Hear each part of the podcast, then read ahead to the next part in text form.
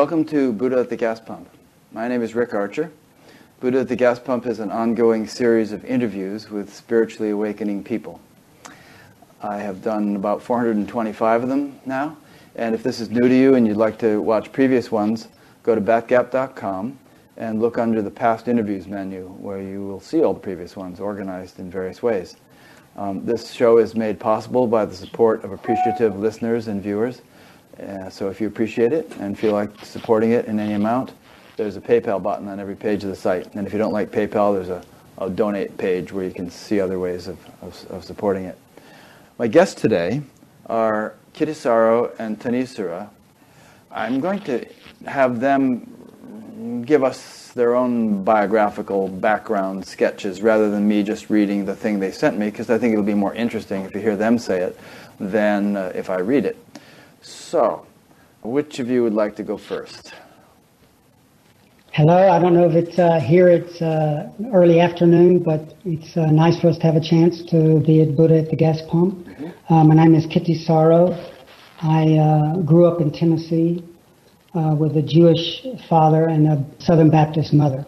So that was unusual. And my life took me from a Southern military school where I was into wrestling, up to Princeton in the Northeast, uh, to Oxford. And you were and quite I, the um, wrestler. you were running, re- winning these regional championships and stuff.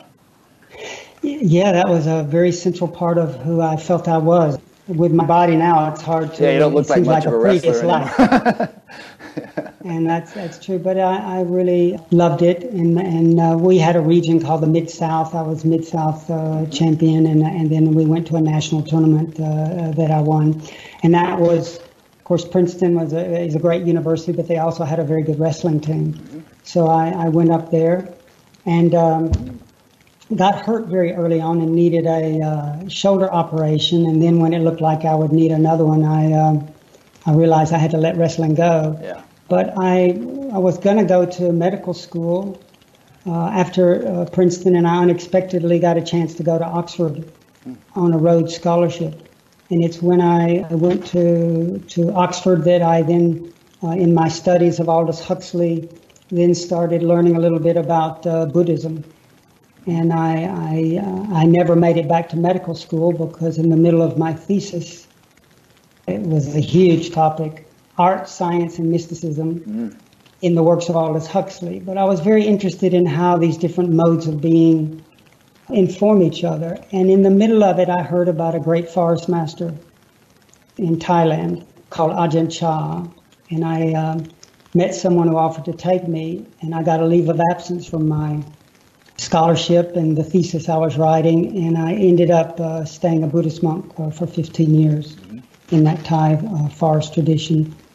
Uh, where later we got uh, invited to start monasteries in England, and that's then where I met uh, Thanissara. Mm-hmm. After our monastic life, we then fell in love uh, and, and, and left uh, the, the monastery um, and uh, were married in 92 and then have, have spent the last tw- 23 years, a lot of that time in South Africa, running a hermitage there and, and more and more uh, being invited to teach in, in this country. Okay. So at the moment, we're in Massachusetts uh, leading yeah. a, a, retreat. Mm. And obviously, there are all kinds of other juicy details in there, like getting typhoid fever and being flat on your back for three years and stuff like that. Mm. but maybe we'll reference back to some of that stuff as we go. And how about you, Thanissara? Yeah, hi everyone. My name's Thanissara. My background is from London. I'm originally from London. I was grew up in an Anglo-Irish family. My father and his family, a large uh, immigrant family from Dublin, and then my mother's side from uh, the East End of London. And I was part of the working class, so I didn't really have a spectacular academic trajectory to, to go along.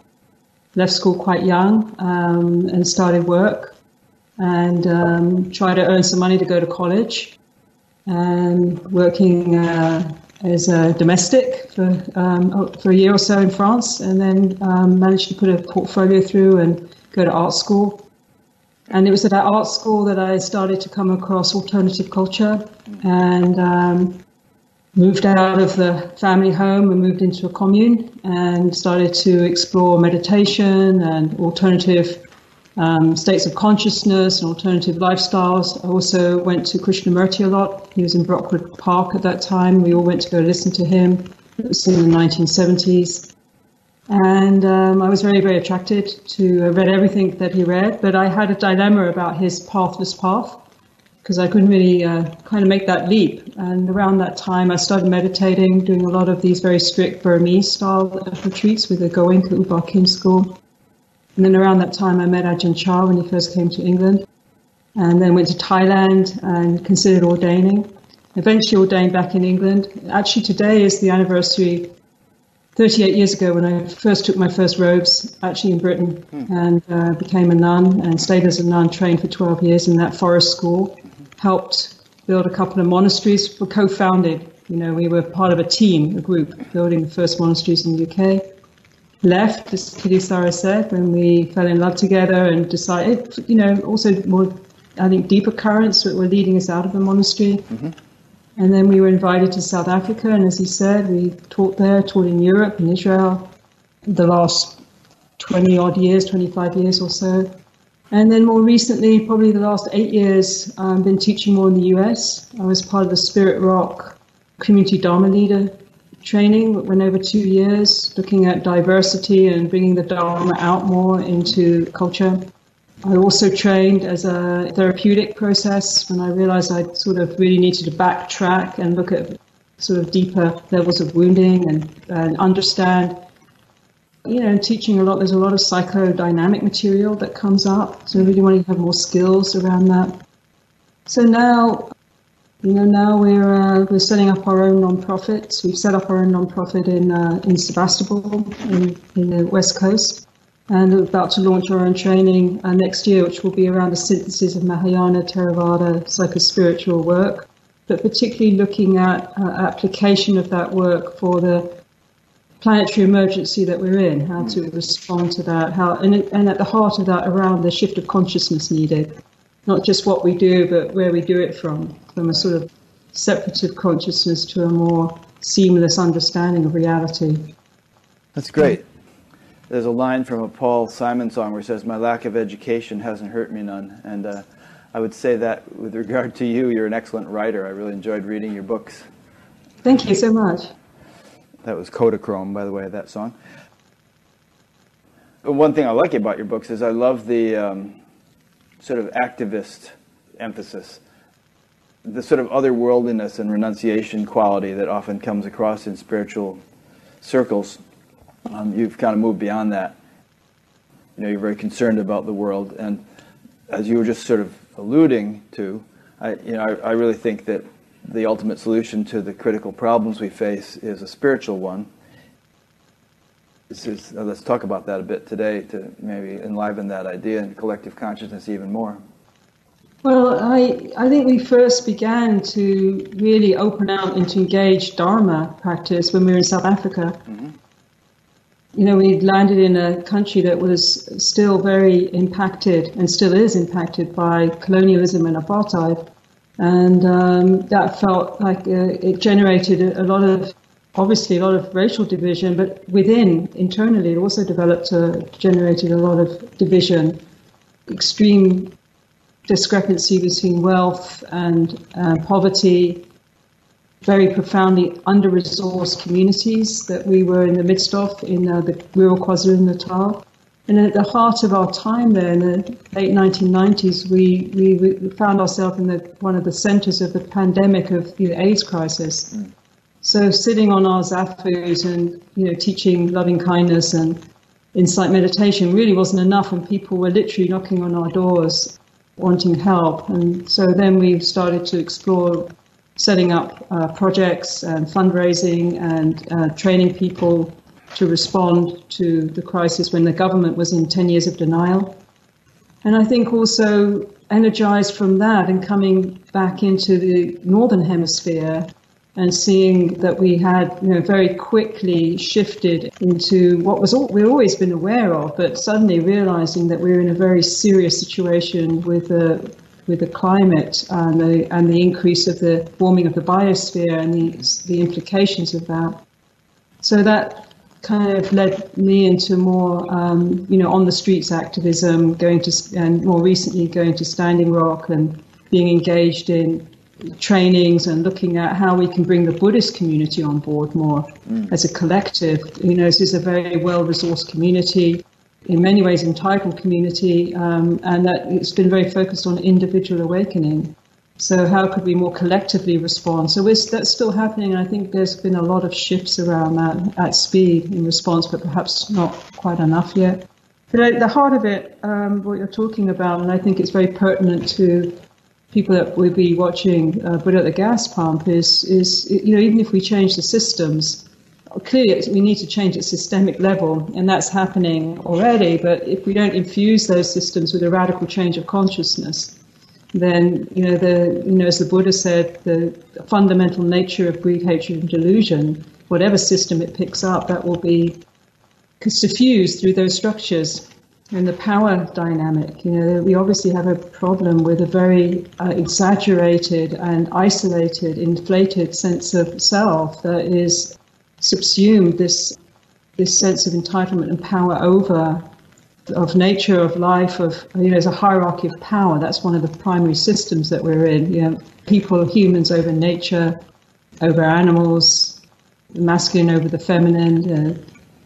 You know, white over people of color. Um, you know, so there's this kind of structure where we don't actually experience ourselves as part of a web of life. We're not really in the web of life anymore. So the realization that actually when we go into a meditative process and into the, the citta or the heart, that heart is not divided.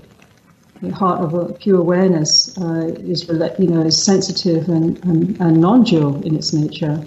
It's the, the, the mano vijnana, the mind that goes out and discriminates and discerns and differentiates, which is necessary, and we use that mind, that has generated this vastly differentiated world and these structures that um, have dis- divorced us really from a deep sense of belonging. And I think that lack of deep sense of belonging, deep sense of the sacred, inherent within all of life, is one of our core diseases and is leading to this extreme destruction that we're seeing. Yeah.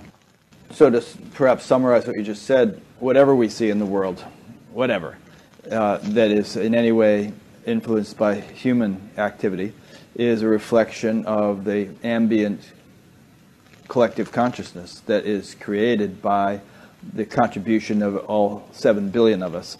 And if there's, you know, if we're seeing environmental devastation and economic inequity and all this, all the other things you itemized, then those are just like s- symptoms of something in the collective consciousness that we all are, are creating. Just as a, a boil on the skin might be a symptom of a, you know, some impurity in the blood or something. And you know, so that people might despair in hearing that because they might think, well, how are we going to get seven billion people to change their consciousness? What difference can I make? Perhaps you could respond to that question.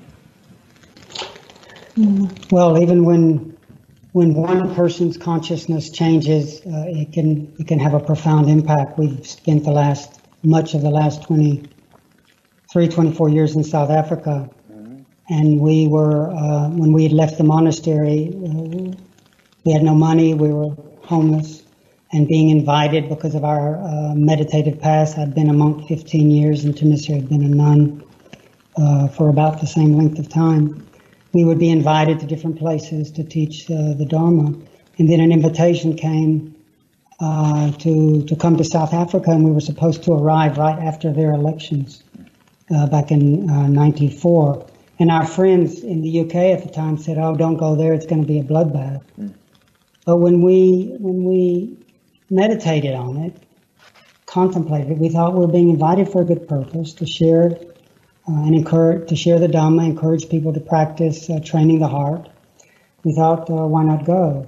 And so we arrived right after the elections, and the country was in a euphoria at the time because the elections had gone um, uh, surprisingly peacefully. But being in that land and having the impact of one person, like the leadership of Mandela, who for you know famously said, "When you harbor resentment, it's a little bit like drinking poison and hoping it will kill your enemies. You know, he spent Yeah. 27 years in a in a prison cell, and someone who who just uh, realized the need for forgiving and for including, and it was uh, so we, we shouldn't. Sometimes when we so much try on the outer side to change things, we're coming from from force, from desire, and not always in touch with the and appreciate the power of uh, of our being and our presence. And so that's one thing I really appreciate about my monastic training.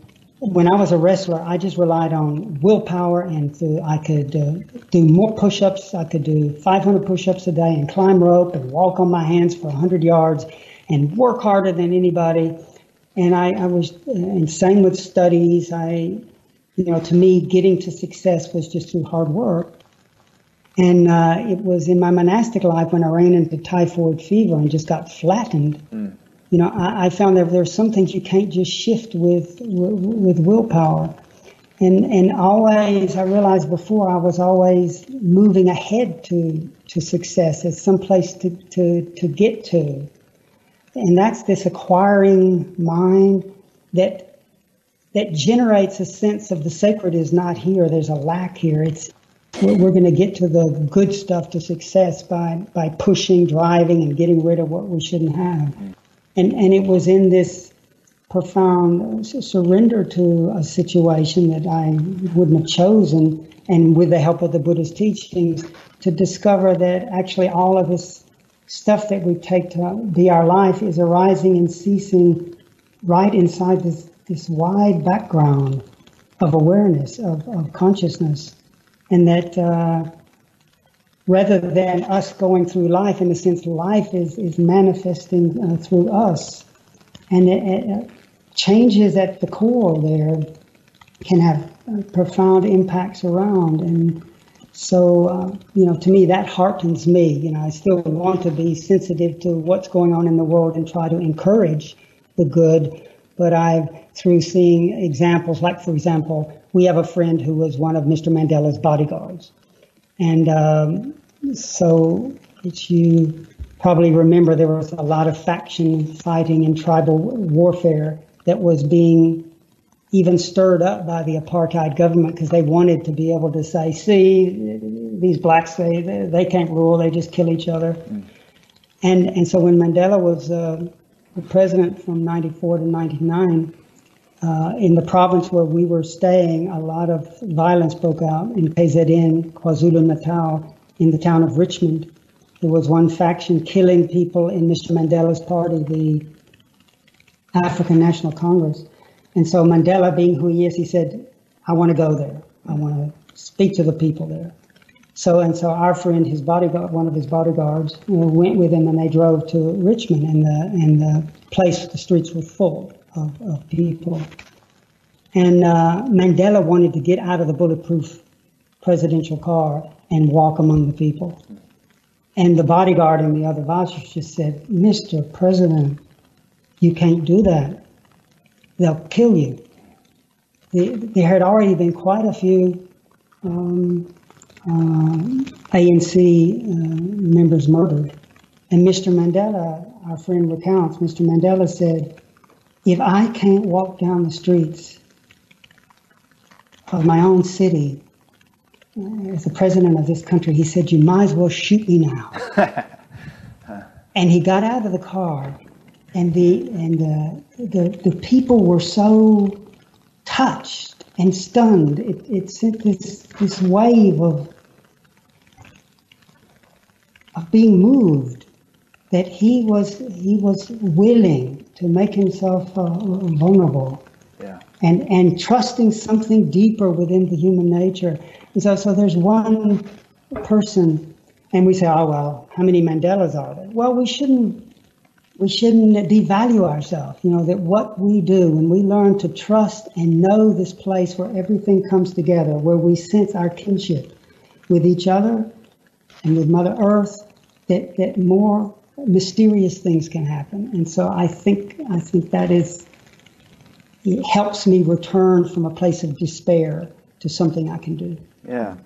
I would suggest that perhaps Mandela and King and Gandhi and people like that, um, it's not like one person had this incredible leverage and just changed things single handedly. It's that they themselves were representative of uh, some kind of groundswell or shift mm-hmm. that was taking place in collective consciousness. And they, they served in the capacity or the role of, you know, leader of this, representative of that, and, and, being able to make decisions and be a, something that people could recognize, but that they were actually, um, well, I, I, think I just said it, that they were an expression of, of some deep shift that was taking place in the collective. They were, and but also they, they had this. Uh, they had a training that enabled them to to channel that. And you think of Mandela, that, that yeah. 20, fill that role at 27 years mm-hmm. um, of transmuting what must have been an enormous amount of frustration and anger. Yeah. And hatred, and really, you know, they turning the, the prison into a university, knowing that eventually they would actually win, mm-hmm. and preparing for that. But absolutely, he's, he's not standing alone. But also, I think um, the question of it doesn't need seven billion of us right. to make the shifts. I think you know that theory of the tipping point. Mm-hmm. I can't remember what the percentage is, but it's not that much. Well, there's different and percentages in different systems. Like in the heart, mm-hmm. one one percent of the cells are called pacemaker cells, and they regulate the beating of the whole heart. And in in some non-living systems, such as a laser or or a, a, a magnet, or particularly a laser, one the square root of 1% of the photons have to align coherently and they'll all the other photons will entrain with them. So it could be that rather small percentages of the population need to undergo a, a profound shift in order for the whole population because they're you know because they're functioning at a more fundamental level. And, and we know that if you can function at a more fundamental level it influences the more superficial levels more effectively than if you're functioning on the surface. Yeah and, and you can see that with what's happening now in, say, in the US and across the world, where people are waking up very fast to the, mm. the, the, collective um, planetary emergency that we're in, that there's also an enormous amount of awakening happening. Yeah. You know, it's like the intensity of the situation, the crisis, a deep crisis, which is really a crisis of consciousness, of seeing ourselves as separate, really, from the web of life.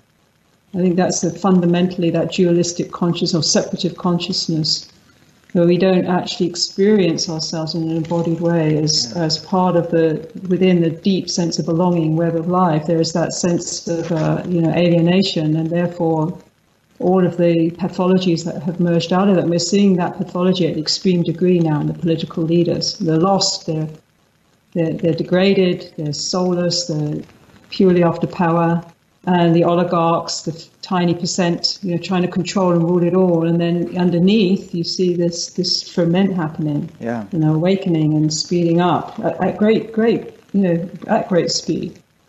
Yeah, we're also seeing, you know, the opioid epidemic and all these mass shootings and all that stuff, which is seems to me symptomatic of something it's almost symptomatic of the sort of craziness and despair and hopelessness that people feel. Yeah, um, sure. Whereas if you can have the, the, perspective that we're expressing here, that there is actually a, a mass awakening taking place, then you, are not so depressed by the six o'clock news. You know, you, you, you feel like, whoa, something actually good is happening. It's not making the news because it's too subtle, but we re- there's really mm-hmm. hope for the world.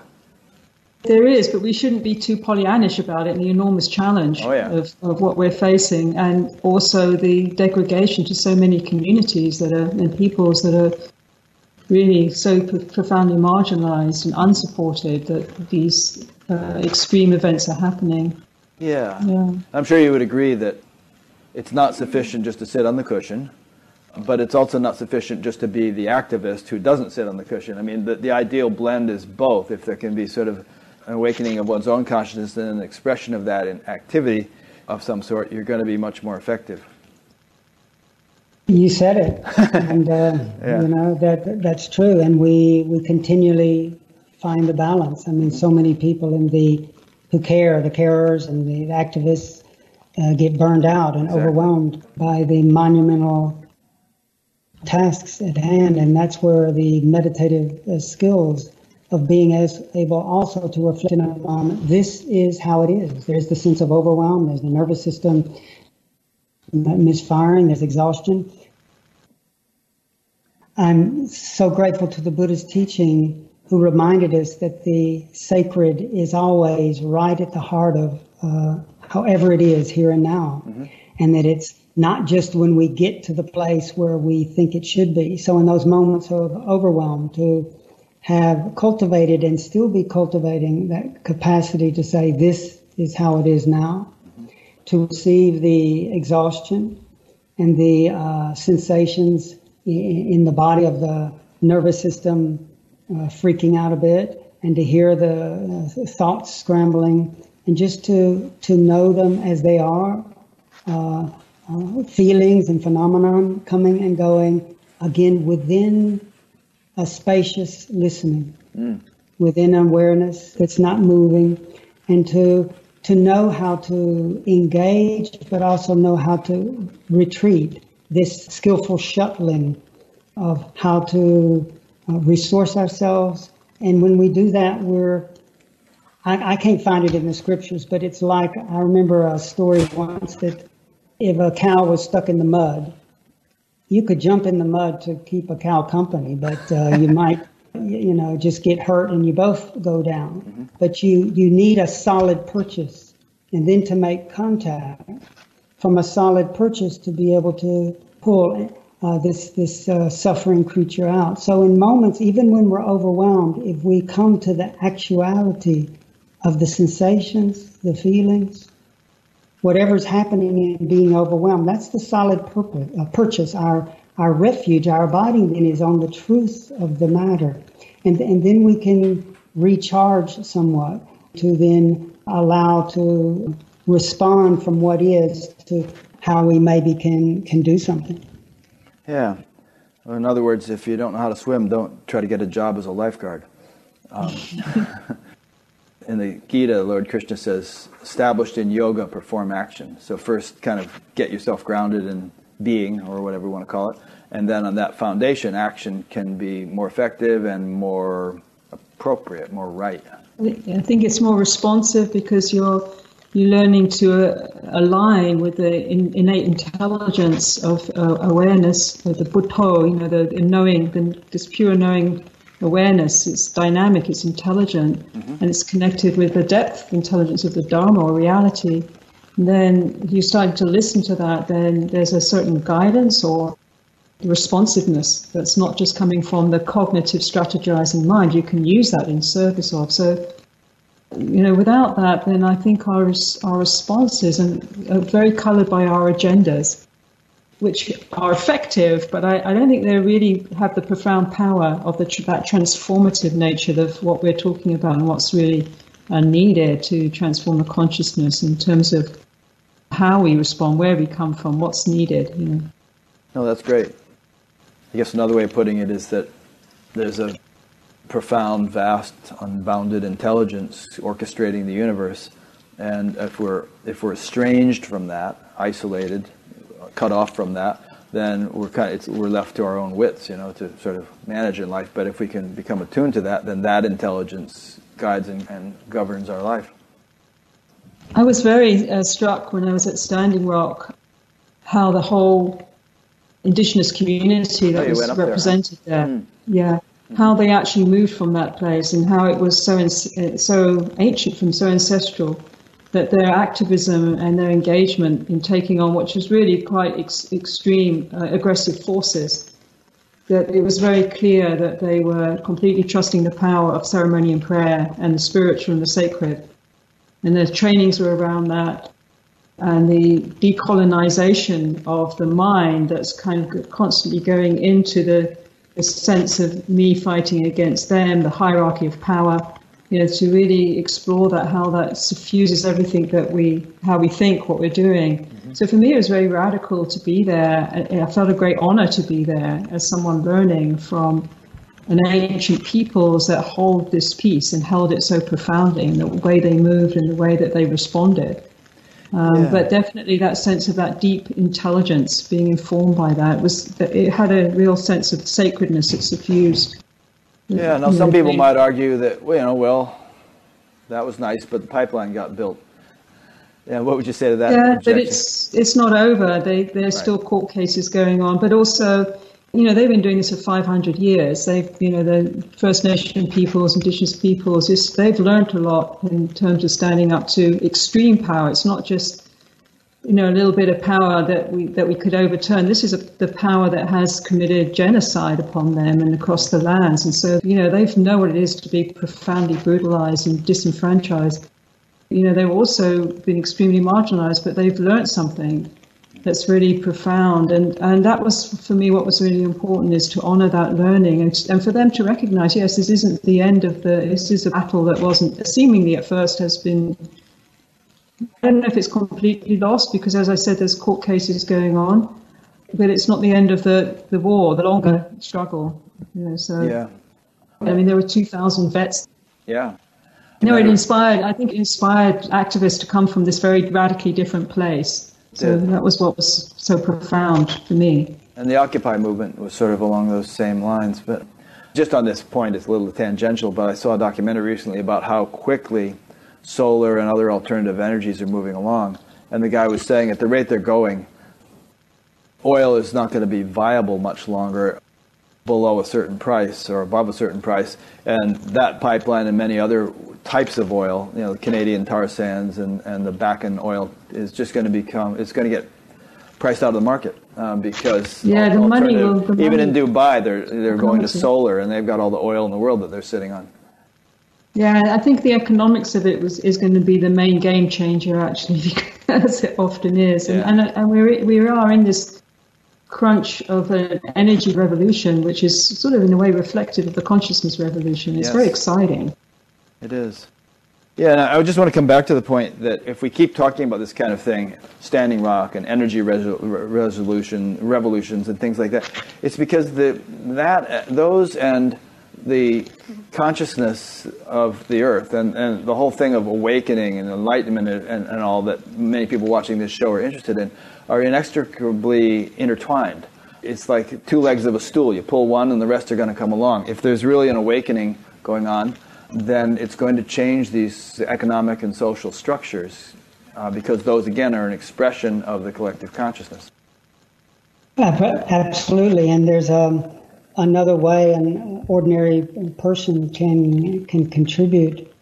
This machine that's chewing up the resources of the earth and and uh, crushing over uh, the creatures and the, and the, the peoples that stand in the way is built around this insatiable consuming of everything. And so when, when people are practicing, as we do in the contemplative world, learning to tune into the sheer joy of standing and relaxing, of breathing and aligning ourselves with this uh, cosmic rhythm and, and tuning up the awareness to notice the nature of form and, and how that takes us back home to this deep place of belonging because at our deepest place we merge with that awareness that, that holds everything.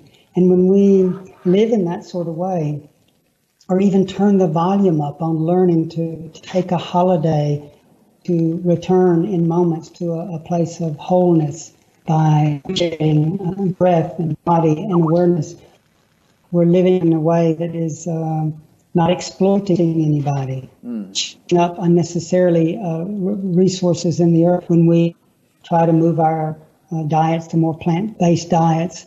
That, that that's another way we can contribute to uh, to uh, turning the dial down on that rampant uh, consumerism that keeps you know f- feeding this uh, this uh, d- chewing up of the resources uh, of the earth. Right. And uh, so I, I just don't don't want to forget that. I want to in- include that. That moments when we do that, and moments also when we an important part of our work is when we come together collectively and um, have ceremonies uh, together and grow beyond our individual personalities and invoke this power of uh, unity and harmony. There's an energy that really is uh, blessing and transformative that I think helped us, for example, survive three years in South Africa at a time that, that it was very turbulent and quite challenging. I would like uh, to encourage us to realize we can balance the the activist uh, work or honor the activist work, but also honor what we do even in personal ways, when we uh, learn how to, in Buddhism, it's called cultivate samadhi. It's, it's states of unity mm-hmm. that aren't in a wholesome, pleasant abiding that's not dependent on chewing up any external resources, that's, mm. that's born of pausing, listening, welcoming. And that sort of skillful learning how to take a holiday, learning how to find uh, joy in, in nature, joy in walking and sitting and awareness is uh, on a wider level when more people do that has a big impact on a on a culture that maybe has this idea that what really makes us healthy is consuming more and more and more. And I, I was just saying that that's another powerful way to address the crisis yeah. as we learn to need less. And as we, uh, you know, I was trying to make that. That's good. Around Christmas time every year, the news is all about the sales records and the people mobbing the stores and you know stampeding and fighting over some latest toy and stuff like that, and it just seems so crazy. I know that in our case, like our car is like I don't know, 16, 17 years old, and every now and then we think, you know, should we get a newer car? But all we hardly ever do is drive around town, and the car does that just fine. So we figure, well, let's hang on to it. Maybe it'll last until really good electric cars come out mm-hmm. that we can afford. Yeah, yeah which they are beginning to. Yeah. And looking at Christmas, for example, you know, it's it's like all of us in this awakening world. You know, we could encourage a, a non-consumption Christmas. If, you know, if mm. people, as leaders and teachers, to look at that, do we really need to contribute to that? And I think the other point that Kittisaro made that might have been muffled in the in the sound difficulty was um, them shifting to more plant-based diets yeah. as a very a profound contribution as one of the leading causes of climate destabilization and eco-destruction. And also, besides what it does for us and what it does for us so we can survive on the planet, it's just decolonizing our mind from this idea that we have the right to control animals, or as in the native uh, expression is our relatives. You know, these are our relatives. We just perceive them as animals and perceive them as low on the hierarchy. And so those kinds of mindsets that we don't have the right to do that really now that we're so aware of what it involves in these huge agro farms. So this sort of awareness where everything that we're connected with, as you say, the car that you're driving, the flights we take, I mean, we're all contributing to this economy through the use of oil and it can't be avoided. But I think the heightening of awareness begins to change our engagement and our activity is what mindfulness does. And you find yourself one day and you say, I can't do that like that anymore. Let me find another way. And I think this, so it's, it's, it's a gradual thing, but it's, it needs to happen faster. Yeah. and I think it is actually. It's picking you know, up these, steam. It's picking up speed, and you see these tipping points happening. You know, like uh, chain, major um, fast food chains beginning to introduce vegan options into the hamburgers and so on. And, and these sort of um, beyond meat organizations and these investments in, in looking at dietary meat uh, replacements and so on. So things can change faster than people think. The Berlin Wall fell quite abruptly, and the Soviet Union collapsed quite abruptly. But you know, when we think of tipping points, or well, there's negative tipping points, of course, in terms of methane being released from the Arctic, but ordinary tipping points, like in, or phase transitions, they're sometimes called in, in physics, where like you have water at 99 degrees centigrade and nothing much seems to be happening. One more degree and it's turning to steam and boiling. So there could be phase transitions like that in society as well, yes. that we might be closer to than we realize. There's a lot unpredictable. There's a lot of wild cards out there. Yeah, there are. Uh, we don't know which way they'll tip, definitely. Yeah including in the political realm. Yep. You know, you could tip into fascism. yeah, or tip into something a lot more enlightened. Hopefully. yeah. I want to t- totally shift gears and um, go back to your typhoid fever. And you're also talking about Mandela in jail for 27 years. The fellow I interviewed uh, from South Africa recently, John Lockley, talks about something called Thwasa or something in the Sangoma tradition, which is this sickness that people often get when they are marked to become a Sangoma, a spiritual leader in that tradition.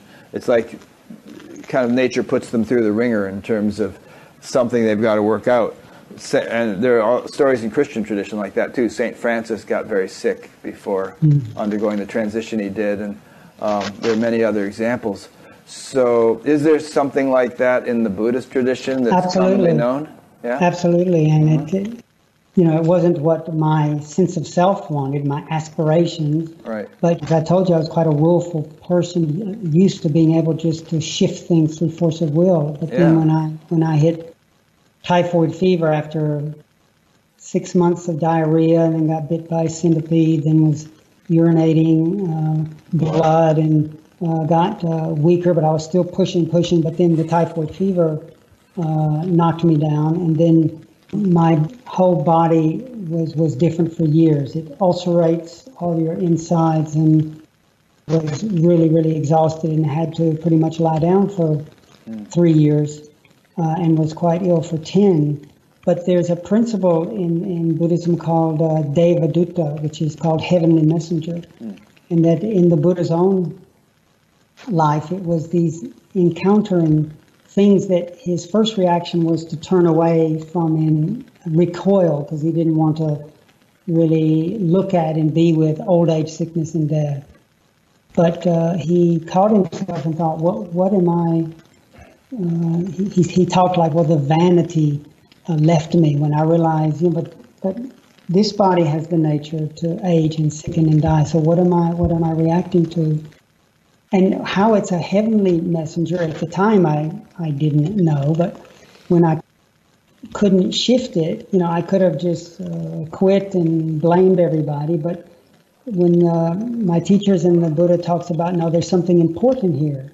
Surrender to this. Receive a teaching here. And then this first noble truth this ennobling truth of, of, of, of dukkha. It's, it's not a static thing. Mm-hmm. The buddha said when there is that which is hard to bear like sickness he didn't say it needs to be conquered. He said it needs to be opened to. And then when one opens to it just on the first level one deepens one's capacity to be real to be realistic.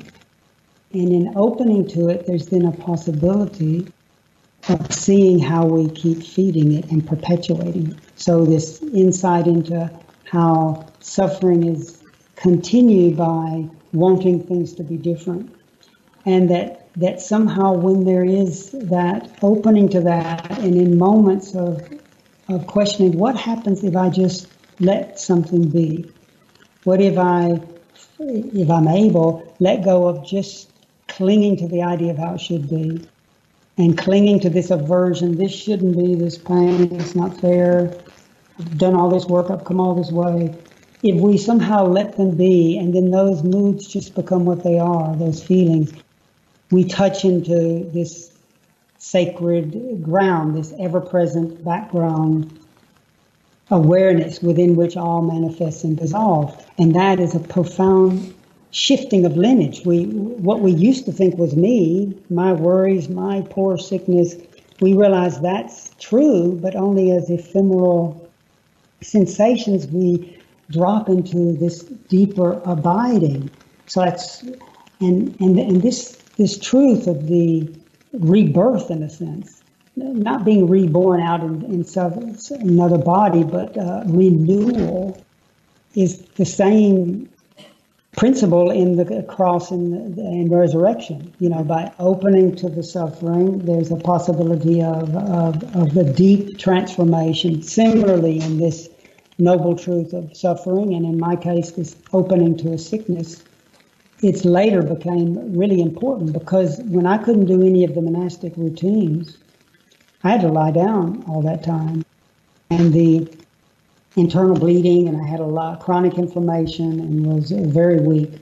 But the so I, I lying down meditation is a wonderful thing. On each out breath, I would uh, let go, trying to get anywhere, and just feel the support of the ground.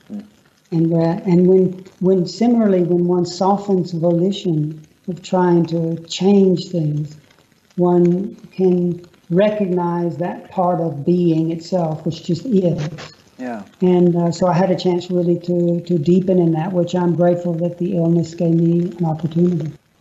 Yeah, I, I, know a fellow who wrote a book called Blessed by a Brain Tumor. Oh. he felt he learned a lot from it. Here's a couple sentences from your book which pertain to this. He said, The Buddha realized that actually life is unfolding perfectly according to its own natural laws. At its core, it is peaceful and luminous. Habitually wanting this moment to be other than it is, however, causes distress, and we lose sight of our true nature. And then a little bit later on, suffering is something that is generated from the mind's inability to accept reality.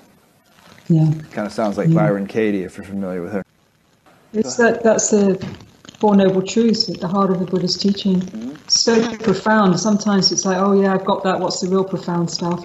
but to realize that a lot of the dukkha, the suffering that is, you know, there's pain and difficulty that comes to us, uh, but what we do with it is uh, the reactivity around that is generated from the mind itself, and that we can solve. You know? So once we get that piece, and as a practice, and then feel the fruit of that. It's a direct doorway into the unconditioned, into the unborn and the unoriginated. So that nexus of dukkha being a gateway is a very is a very different relationship to that experience then dukkha is something we distract ourselves from, and, and you know we go shopping, we we have our addictive tendencies. So it's a very profound learning, and it's almost a learning that can only come about sometimes when we're stuck and we can make no other move than to let go, which is what a monastic life will do. Will do. It will push you in the corner or a, a, a, you know a deadly sickness. And then, of course, when that letting go, then all sorts of uh, mysterious unfoldings and shifts of consciousness start to happen. And ironically, the letting go sometimes makes a healing much more possible mm-hmm. because one's uh, limited sense of how it should be and all that pushing and pulling and contraction really messes up our subtle energy channels because we're we think we're separate, but you know, just even on the level of breath, we realize this ocean of vitality that we can breathe in and breathe what we breathe in, the trees breathe out, and what we breathe out, the trees breathe in. And that's just breath. Now, I don't even to mention these subtle connections through consciousness we're, we're hooked up to this whole undivided uh, mystery. And when, when one is wrestling with the will, doing all this stuff, that constricts the channels that feed us. And when my teacher, my Western teacher, who remembered me when I was, I used to teach the monks yoga, I used to, I was so active, and so he wanted me to get well. And one, day when he came up to my room when I was in this attic for a long time were out of the way of the monastery was a bit of a building you uh, know, site because we were repairing this old Victorian house. Uh, the abbot uh, said, um, Kittisaro, I realize I've been putting all this pressure on you to get well because we wanted you back to how you used to be. And he said, I give you permission to die. and uh, uh, he says, not we want you to die. And the, the relief, the, uh, the, the relief of joy, and in in more profoundly surrendering to a situation, sometimes the very mysterious energy that can help transform that then is allowed to flow. And I didn't die. And little by little, my energy returned. Mm-hmm. And so I, I think these, even though we're so convinced it shouldn't be this way, and sometimes we feel guilty as an activist. Oh, does it mean I just don't care if I'm letting go for a moment of this horror at what people are doing or what has happened, I think we, we should trust uh, to that in those moments of uh, softening and letting go, we're touching down into a deeper reservoir that can also refresh a situation. And so I would really encourage activists, and, I, and we do that just to survive, to learn to modulate being on the front lines, to pausing and feeling into the perfection of a moment, even when it's painful. Sure. Well, as you know, I mean, we'd die within seconds if we had to consciously, willfully orchestrate and control all the functions in our body. I mean, we, would we, just be gone in a moment. But there are more functions, such as behavior and thought and, and all kinds of things, that actually can also be put in the lap of God, as it were, and managed much more skillfully than our puny intelligence can manage mm. if we're willing to let go. And, well, there's the bumper sticker, you know, let go and let God. ah, that's nice. Yeah. Um, an interesting question came in from uh, Faisal Al Sarhi from Lebanon, who says, Around two months ago, I participated in a Vipassana retreat as taught by S. I would say that that was a very dry, patriarchal approach. I did not resonate with it at all. And it is said that the Theravada tradition has rarely produced any realized being in the last thousand years, unlike Mahayana tradition, which is rich and layered. Um, can you comment on this? And before you do, I just wanted to read um, a quote from Thanissara's book. She said, um, when monasticism and spiritual practice are overly shaped by a warrior strategy, mostly focused on overcoming the pull of the world, they tend to offer only a partial ripening, one that eventually undermines a fuller and more integrated awakening. The times we are now in invite a shift from a transcendent metaphor, which holds us to a lonely road where we throw away the world like an old rag, to an integrative vision where awakening is collective and radiates into all spheres of life with a blessed healing touch. For this, the powerful, dedicated, and loyal warrior is invited to enter the path of love. Wow. I couldn't have said it better myself.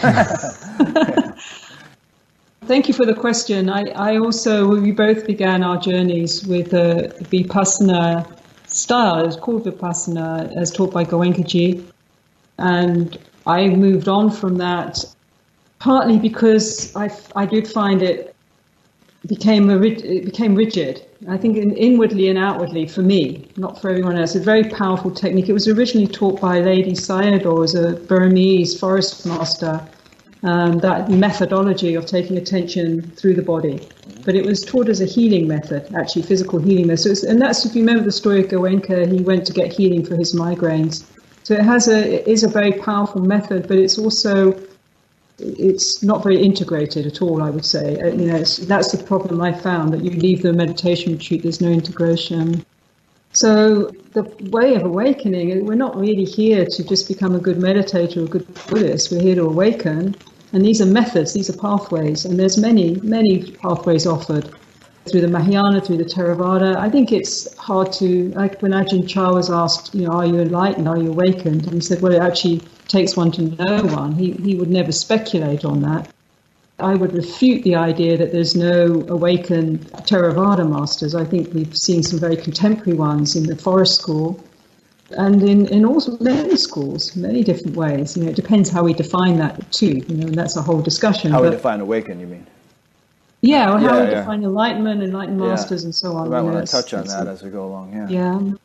You know, so in my journey, I found it wasn't only Buddhist meditation, which which is core in Buddhist teaching, but also doing psychotherapeutic work, doing body work, doing somatic healing work, doing shamanic work, you know, different, different kinds of work to supplement so that there's more integrated and fullness of embodied awakening. Mm-hmm. So it's not just a sort of transcendent that abdicates from the emotional plane, from the embodied plane, from the relational field. So my point in the book was that actually a lot of Theravada, and you find it very strongly in the Mahayana too, is the Buddhist metaphor is very much steeped in the warrior mode the tremendous effort it takes for awakening. But when you find that a Buddha's life, he used that, you know, in the archetypal journey of his life, when he was trying to crush the body, not breathe, refuse to eat food, and he got to the point of near death. And then appears the, the young, compassionate maiden, Sujata, who comes with milk rice and offers him nourishment. And at that point, he realizes he needs nourishment, but it's a really a metaphor for him opening to the depth feminine, to the world of form, and realizing that the way of awakening isn't crushing form in the material realm. It's actually opening to it and realizing reality is suffused through the world of form. It's not pulled out of that world of form. So then he was able, through that path, um, through that way of opening, to to then realize his full awakening. And so I call it the shift from the warrior mode, as you read, to the, the lover archetype, which is a, a necessary part of re coming into the marketplace, uh, not just trying to get out of samsara, but re entering the marketplace with this recognition that the, the completion of the journey is to be with love, you know, love within our embodied experience, within our relational experience. And that's a whole other piece of work and, and contemplation. Yeah, it kind of uh, relates to this theme that we keep coming back to, which is surrendering to divine intelligence, if you want to call it that, rather than sort of trying to pound away through, through individual will, which in a sense can, can uh, kind of accentuate and reify the ego, it would seem to me. And it's not, I think, one or the other. To me, as we develop maturity and agility and, and tuning in our practice, uh, you know, it's not a question of surrender or will or warrior or love. Mm-hmm. It's learning, you know, that capacity to persevere and to focus and to inquire, to really look into a situation is very important. But if that's the only, uh, you know, gear that we know, we can sometimes uh, burn out. And, you know, that famous uh, saying of Nisargadatta, the great uh, non-dual sage, you know, he said, uh, wisdom says I'm nothing. Compassion says I'm everything. And between these two banks, the life of the awakened one flows. Yeah. I think we can learn how to when to, to go narrow, when to look into and see the nature, but then also how to keep softening, relaxing, surrendering, welcoming, and checking again how it all comes together, how it gets, how it heals. And that that dance between the, the two, I think, is is as our, you know, we're still learning, but I, I think we get more adept at how to intuitively know what is appropriate. Sometimes it's really incredible to be able to persevere in emergency and have that mm-hmm. energy. But then, you know, if that's all we know, that can be so insensitive sometimes. Sometimes yeah. we just need to be able to soften and welcome. And finally, to answer that questioner, the, the Vipassana expression of those Goenka retreats is quite a narrow picture of all of Theravada practice. There's also a lot of devotion in certainly some of the, uh, like in our monastery of Ajahn Chah, where you do lots of chanting and bowing, where you're also regularly practicing surrendering and melting into that central place where everything merges. I was just going to say on this point that you were just making about softening and surrendering. You're saying it's, it's not like you have to be able to, not only that you have to be able to do both, but you have to be able to do both simultaneously. Here's a nice quote from your, one of your books. When we authentically align with that deeper prompting, there was a response. This is a living and responsive universe. Signs will come, books or people, or an event we feel drawn to attend. The important thing, especially with the lover energy, is to stay open, inwardly soft and receptive. And I think you can do that in the midst of a very determined, dynamic, purposeful mm. type of activity. Mm. Because if you don't do that, then that activity can become brutish. You know, you can just become, become sort of insensitive, as you were saying, and kind of forge ahead in, in a wrong direction. But if you can sort of be applying yourself at the same time sensitive to feedback from the universe, to indicators that, well, maybe you better go a little bit this way, then it can be more successful. Exactly. Well Beautiful. Let's keep talking about this theme. This is good. Well, here's a point. Well, let's comment on this one, and then I'll go to the next one. Um, you say when we when we open to the eros energy of life, which I think is what we're talking about here, the divine feminine, the softer quality. What is initially intoxicating has then to be matured into a global and less personally focused compassion. What do you mean by that? Yes, it was written in a context of a whole piece, and I yeah. can't remember the whole piece that it was written in. But um, the eros energy is to do with our life force, our sexuality, our creativity, the imaginative, the intuitive, and often that doesn't get held or named very well in the in the Buddhist lexicon of warrior type approaches. Mm. And I would connect that with the depth feminine um, and the and the, uh, the sort of deeply embodied in life instead of that sense of being a bit afraid of life. You sometimes get that feeling that in Buddhist practice it's a bit like don't tempt me with anything. and I think because it is close to sexuality, and that's uh, because Buddhism has come through monastic celibate traditions for centuries, that is a, a, a very kind of uncomplex area. It's not a very, and because of our own sexual conditioning around our own sexuality in our contemporary society, with this in Judeo-Christianity, was profound shaming. I was just reading an article, having, you know, my family coming from Ireland, and I was just reading an article about the um, legacy of pregnancies outside of marriages in that culture and the, and the terrible shaming and death that happened of, of children born out of wedlock. Yeah, there was a great movie about that a couple of years ago. I don't know if you saw it. I forget the Magdalene Sisters, which is yeah. chilling. And so, you know, we have these very um, neurotic and distorted relationships, or the selling of sex out there to sell a product, you know, or women's bodies, or you know, this. So all of this has led to this very, very dis- this distorted um, relationship to this fundamental eros energy, which is actually needed for our life force, and it's needed for us to feel embodied and part of the, you know, part of this web of life, part of the, the, the fecundity of the earth. And so we're kind of we've morphed into this abstraction. We, we live as a sort of abstracted species in realms of technology and the and the rational and divorced for, again from that energy. So, you know, at first when we when we feel that, it's often when we feel in love. You know, we fall in love and then we feel we, we, we sexually aroused, or you know, that whole love, sex, uh, intimacy nexus. You know, that's very personal and it's about me and the other.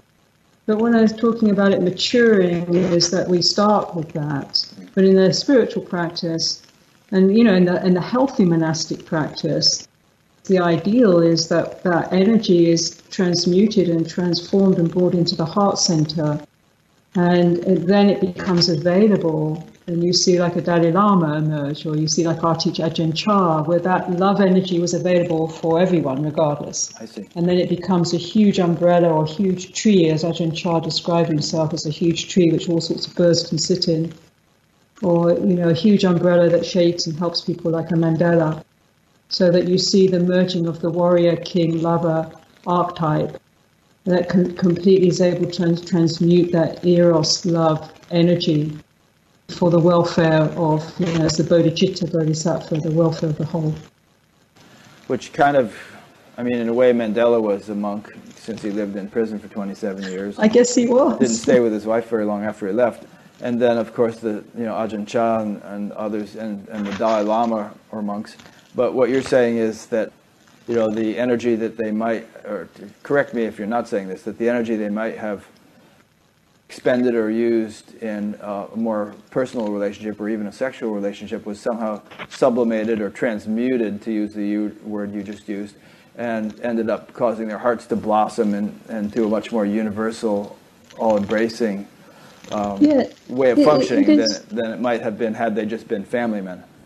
Yeah, but I don't want to denigrate family people that you know also working on this path and able to use the family as a container, as their monastery, as their right. means of, of developing that energy. Because then we can get into this, you know. But it but it is the case that that's a journey. I think whatever container we're in, whether we're family, monastery, or otherwise, that's a necessary journey that we that we make in awakening that we start to shift out of our personal fixations and are able to then open out as we mature into this uh, more collective.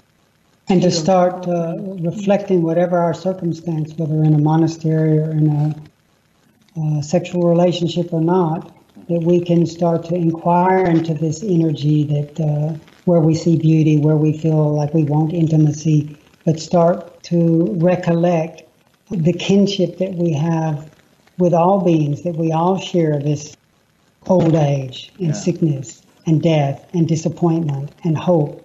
And especially as we start to contemplate and realize this sense of separation is rooted in the way that we think and how we uh, relate to our thoughts. And, and we start to touch into that abiding where everyone as they're appearing in our mind keeps dissolving back into this silent, ever present listening, then we can start to touch into and practice and cultivate a an intimacy, a well wishing that is universal. It doesn't deny the special relationships that we have, but it doesn't limit our concern, our compassion, our sense of closeness just to those beings. And so, you know, all the great religious and spiritual traditions have encouraged this purification of love to a more uh, universal blessing quality. Good point. My wife and I also lived in uh, in a monastic lifestyle for 15 years prior to getting married, and uh, oh. and as you can probably uh, attest, very often people living in those circumstances are among the most sort of self-centered and idiosyncratic people you're likely to meet. I mean, it's all about me, me, me, and you know my enlightenment and my, bunch, yeah. my routine and my you know comfort and my quietness and all this stuff. And when you actually enter into a relationship with another person, you have to you have to start thinking about the other person or it's not going to work. And if you have kids, then you're exp- expanding your territory exactly. even further. And then very, and then it might expand to the community and then maybe exactly. to the nation, maybe to the world. So, so being in the world is not necessarily um, limiting in terms of one's, in fact, it may be conducive to a more universal um, perspective. Absolutely. yeah. monastics are an eccentric bunch. I agree with that. Yeah, you can. I've even I've seen it in various contexts. I mean, visiting a Christian monastery one time, that the organization I was working for was thinking of buying. There's some really kooky characters hanging around there that maybe they didn't make it very well in society, and that's why they ended up there. I think that may be part of it. But also, I think the lifestyle can make you even more kooky because it doesn't necessarily give you the feedback you need of which you might get in a more you know and if you start like not getting along with somebody you can always gravitate to somebody else but if you're if you're married or in a in a relationship that you're you're just in day and night then you really kind of have to work out your stuff yeah it's it's an imperfect container what it what it what i appreciate about it is it enabled depth yeah. It didn't actually have a sometimes sophistication in regards to the relational field or, or psycho, psycho understanding of psychology. Yeah. Um, and psychospiritual bypassing in that territory. So it's also interesting to consider how um, so many of the leaders or gurus, who very often coming from the East, kind of fall flat in their faces after a while in the West because they just haven't had the the social interaction experience in their spiritual upbringing that they kind of needed to have in order to function in Western society. Yeah, that's a big subject. That's yeah, definitely is. that. Uh, Yeah, and you know, I think the patriarchal structures that um, the transmission has happened, that, through which the transmission has happened of, of the of the Dharma of awakening modalities, also contributes to uh, a difficulty around um, an, a more natural, organic process of feedback and checking, and maybe those very same gurus in their own home systems had more containment and feedback processes that weren't available in the West, or the way Westerners, the lack of boundaries, and the way Westerners misunderstood perhaps some of their their you know, their cultural, the way they would have been held in a cultural context. Yeah. But um, also this sense of the divine right of the guru is something that we don't understand very well and has become very unhealthy and distorting and, and abusive. So there's a lot of fallout, a lot of learning around all of this, definitely, yeah. the last uh, few decades. Yeah, I mean, the divine right of gurus works about as well as the divine right of kings. I mean, you really have to earn it, and um, and very often they haven't, and yet they claim it, and uh, people follow them blindly, thinking, "Well, I don't understand this behavior, but this guy's supposed to be enlightened, so I guess I'm just going to go along with it." Exactly. And then the whole thing just gets more and more off the deep end.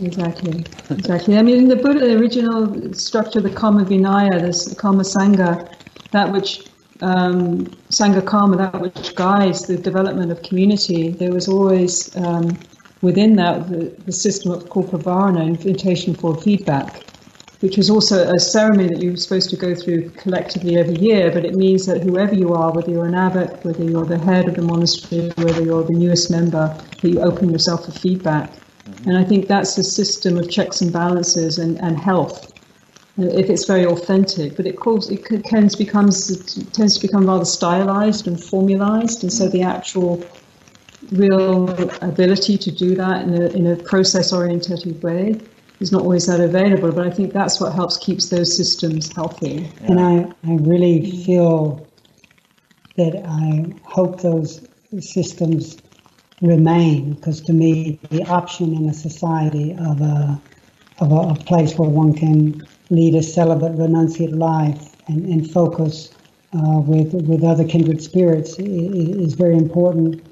But I would like to, you know, also the, the Buddha talked about a fourfold sangha and the importance of not only ordained men and women, but also lay men and lay women, you know, and how the two can support one another. So I would hate to see those uh, uh, deep uh, monastic contemplative opportunities disappear. Certainly, they had a huge blessing on our life, but I, I think we we uh, you know it is not the only the, the only way. And however we're practicing, there can be shadows. And just as Thanissara said, the Buddha realized that and encouraged us to keep. Uh, being aware that we might have blind spots. That's why he encouraged us to not be the kind of people that you can't give feedback to, but to be the kind of person who is interested in how's this impacting you? Is there something I need to uh, hear back from you? Yeah. A week ago today, I gave a talk at the Science and Non-Duality Conference about um, the ethics of enlightenment. Not that I'm supposed to be some kind of expert on this, but I just put together a lot of thoughts and conferred with a bunch of friends and gave this talk, which I'll be posting on Batgap. But part of the talk was a quote that I read from the Dalai Lama, where he talks about um, you know, if a teacher is behaving inappropriately, you really need to call him on it. And if he doesn't respond, then publish it in the newspaper, include his name. You know, I mean, it, it, we shouldn't just let sweep this stuff under the rug and hope that things are going to be okay. I think the difficulty with that advice, I think it's a very, very good advice, but a lot of people that, that are sometimes abused feel are, are quite disempowered, oh, yeah. and there can be fear, sure, um, and and very real concerns about you know if you've been in a community for a few decades and you've got no other livelihood, so they're often not in a very powerful position to do that. So really, yes, that should happen, but really it should be the leaders of the community that should also uh, hold each other accountable. Yeah. Because they have the power, they hold the power. Something like that's happening in Hollywood now with this whole Harvey Weinstein scandal, you know, and all these actresses and women who had been abused by him are speaking out finally, and they had been afraid to do so for fear of losing their jobs because he was so powerful in Hollywood. But now Hollywood itself, the upper echelon, is saying, this is the end of an era. We're not going to tolerate this anymore. So it seems like on several different fronts like that, there's a transparency mm-hmm. that's suddenly emerging and, and a sort of a a dissatisfaction with um, the status quo or any, this kind of old mm-hmm. hanky panky going on any longer.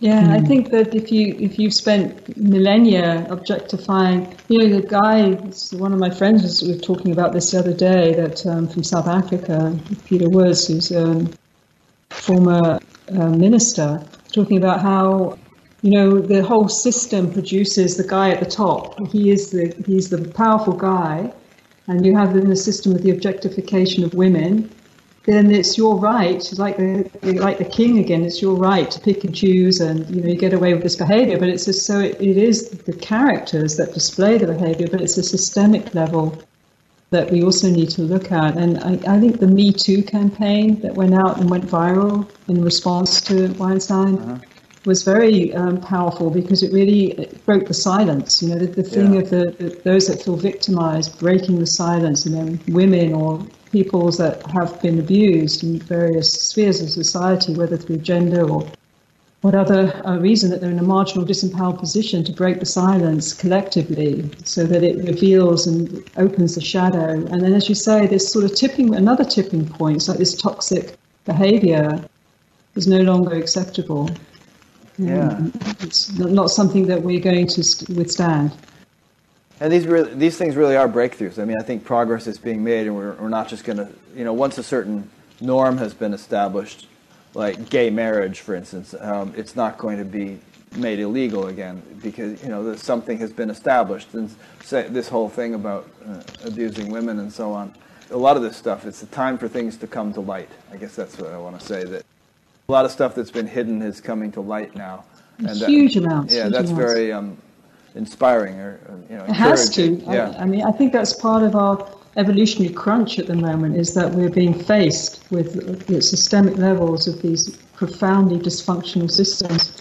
And I think something that helps us in the, um, which is a warning. You know, the, the Buddha gave an image. He said, if you're riding on the back of a donkey and fall off, no big deal. You just dust yourself off.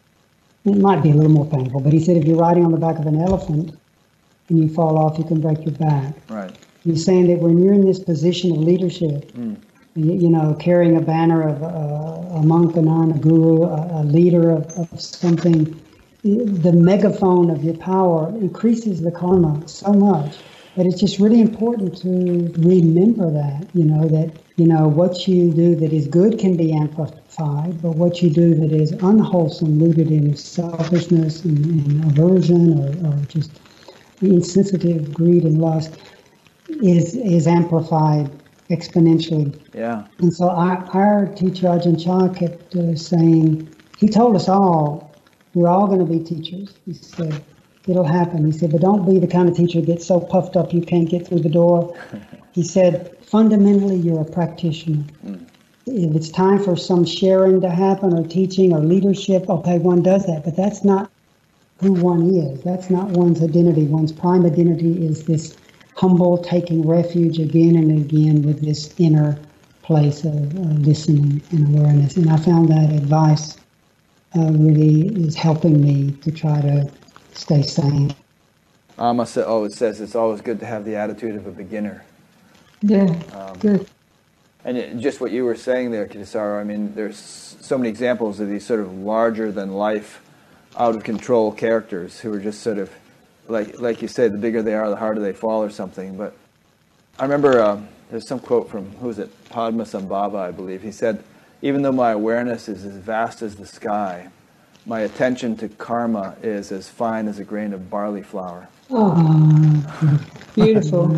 yeah. So it's almost like the more vast your awareness becomes, the more impeccable you you, mm-hmm. you need to be.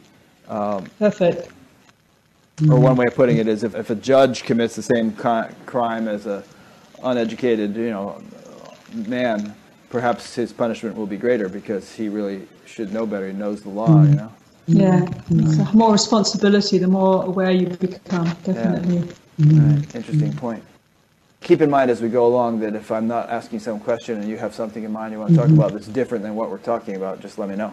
But here's something. I just took all these notes down. I don't know whose book is whose at this point, but someone said, one of you said, for the most part, the practice of Buddhist meditation introduced into Western culture from the late 1960s went hand in hand with spiritual bypassing.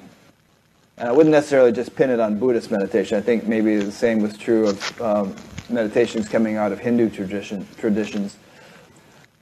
Is that because of what we've been talking about, you think, the patriarchal emphasis, or is there some other reason for that, or what?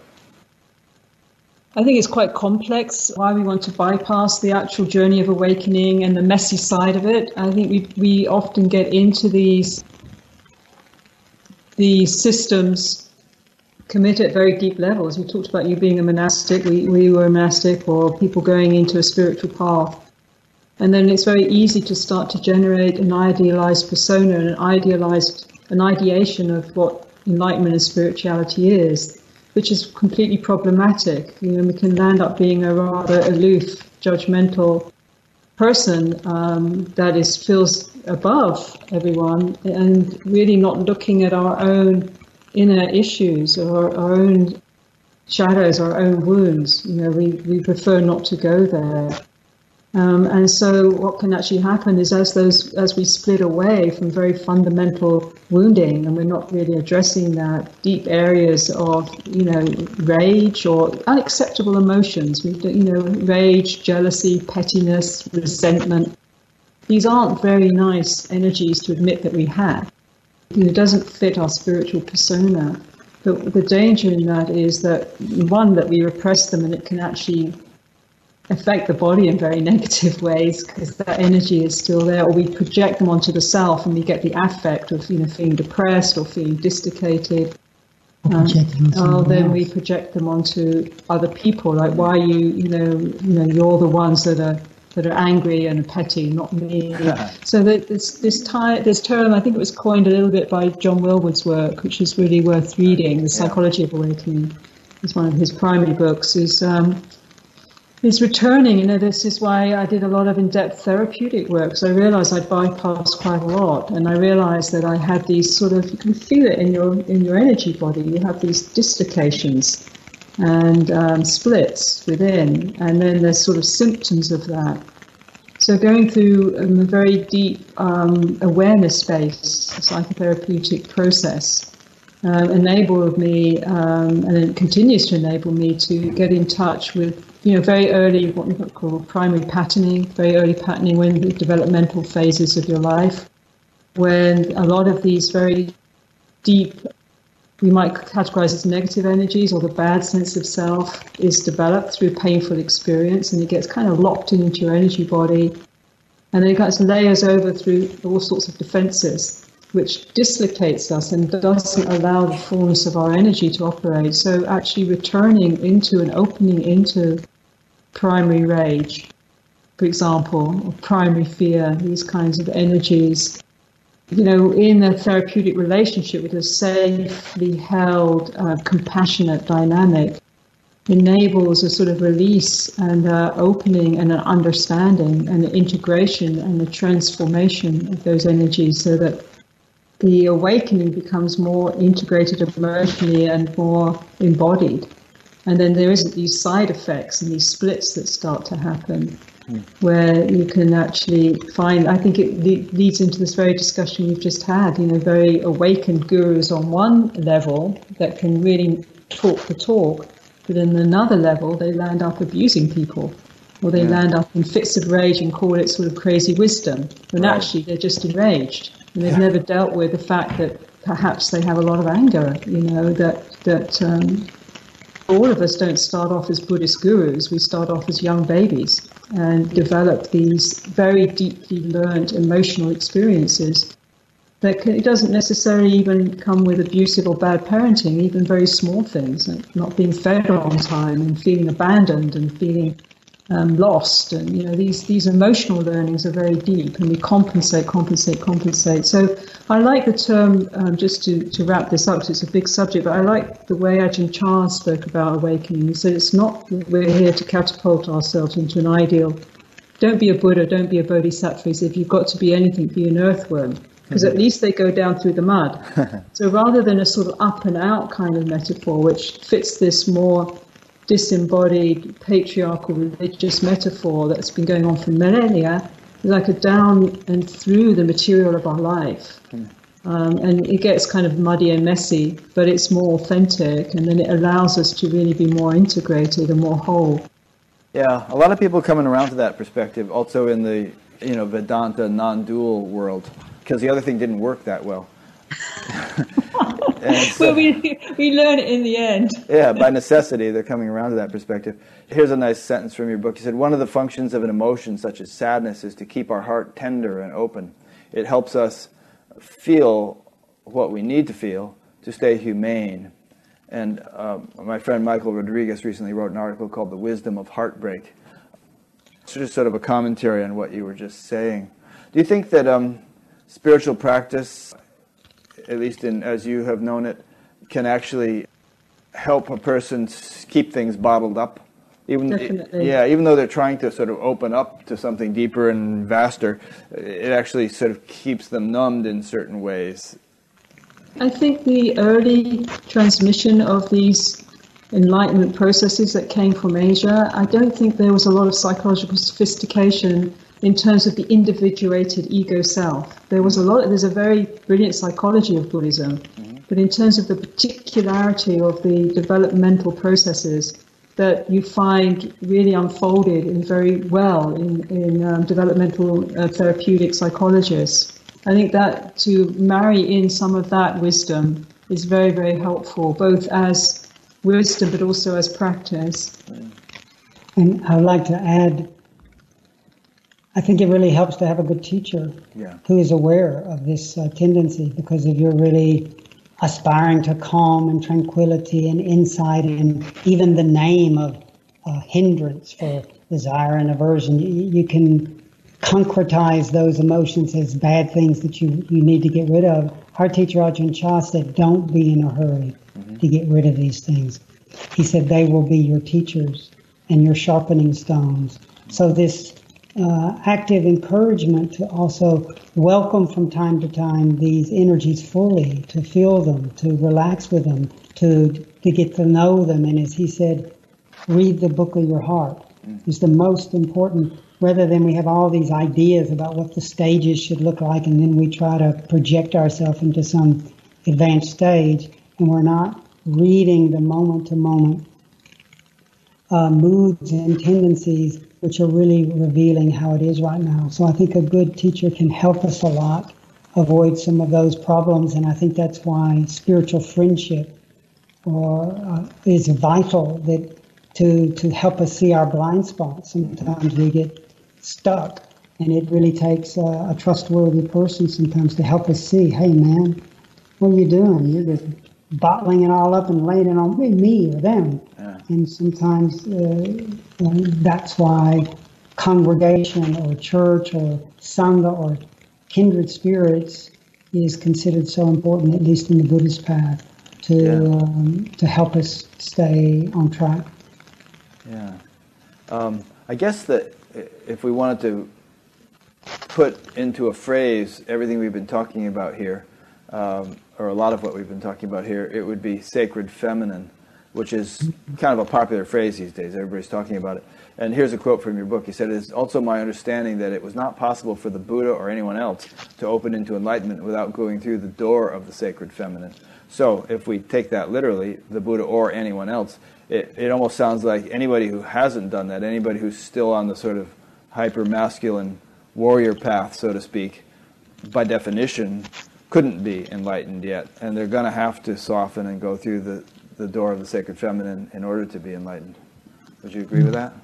I don't know. Too, too absolute. That might be a bit too. Um, yeah. Well, to me, too grandiose. Willpower, volition. When you're directing the attention to an object, to, to you, to to this situation, then, then what appears in one's vision, whether it's a sensation, whether it's the cosmos, uh, whether it's a state of peace, is going to be something that is by nature shifting, transmuting, and changing. Mm-hmm. And and if if that when when we only know willpower, that's the part that can claim, and then what we take to be me and mine keeps changing, so we create birth and death. So that energy is useful for persistence and investigation. But the Buddha said, you know, absolutely without the word he used is patinissagga, which means without giving it back, mm. without that surrender and softening. Then we're only with that which is generated through volition. Without that, and a, and a phrase for it is the sacred feminine, the dying into and surrendering to the ultimate womb the ultimate uh, receptacle, which is that ground uh, ground of awareness. The Buddha said there's no freedom unless there's that. So the two really, I would agree. The name of it we can uh, discuss and come up with different names, but there needs to be this this uh, training of volition and then relinquishing of it. Yeah. Training of it, relinquishing of it, which you can call the balance of male and female or yin and yang. Yeah, I think in that way that's beautifully put. And um, I think in that way we're looking at feminine not as a gender base. Quite obviously, it, it is gender based. but also as an attribute within within all gender or non-gender, uh, mm. those outside the gender binary. It's an attribute of, of that profound receptivity, and therefore I probably would say, although I don't know, you know, I'm qualifying that, but probably would say that that has to be a doorway to full awakening, as it was for the Buddha in my reading of the archetypal journey yeah. that he undertook. Yeah, my understanding of his story, which I most recently read in your book, and he he was volitional and willful and persevering, you know, to the nth degree, like you know, outdid everybody. But then his his realization finally came only when he shifted into a more surrendered mode mm-hmm. and ex- accepted the food from the woman, and you know, just kind of chilled a bit. well, that's right, and also accepted life. Yeah, yeah. Accepted the body, and uh, and also he had the memory of the child you know. Right. So it was an intuitive. It's like the psyche. Will you know? It's through the moment you realize you, you can't do it. Mm-hmm. You know, and, and then you get you gave up, and then these things happened, and then this very innocent, young opening through his memory of being a child and having an opening, and that led him then on the right track to his night of awakening. And those are quite significant, a child and a woman, you know, um, being sort of doorways. Yeah for that softening and opening. T- turning points that Turning and, points. and signposts reminding him, reminding him you've gone to an extreme. You, you, you're heading in the wrong direction, and, and each of those turned him back to a place more of unification. Yeah, I mean, his whole thing was the middle way, right? Mm. Yeah. Yeah. Exactly. And so what you were just saying, Kittisaro, a minute ago is we don't want to be like surrendered to the point of no mm-hmm. initiative or mm-hmm. intention or, you know, mm-hmm. just said, oh, I think I'll just lie on the couch and wait for something to happen. But on the other hand, we, you know, if there's this sort of like straining, forcing, pushing, driving kind of energy relentlessly, then that too is imbalanced. So there's, there's some kind of a both and paradoxical embrace of, of both qualities that is most effective. Absolutely. Well said. That's how our practice matures. It's ongoing. You know, this uh, agility, this this tuning. I mean, there was a famous story of a someone was very inspired at the time of the Buddha by the Buddha's life. He was wealthy. He gave up his his inheritance to follow the Buddha, and he wanted to be awakened just like the Buddha, and he uh, walked meditation back and forth and more effort, more effort, even to the point of his feet starting to bleed. And then he just started thinking, well, I don't think I can do it. Maybe in my, I can go back and be a layperson and do good deeds, and then in my next life I can be enlightened. And the Buddha overheard his thoughts from a distance and appeared before him and said, uh, the guy's name was Sona. He said, Sona, so you're thinking of giving up? And, and he said, yes, I, no one can try harder than this. I, I can't do it. I was thinking of making good karma in next life. And the Buddha said, didn't you used to play a musical instrument?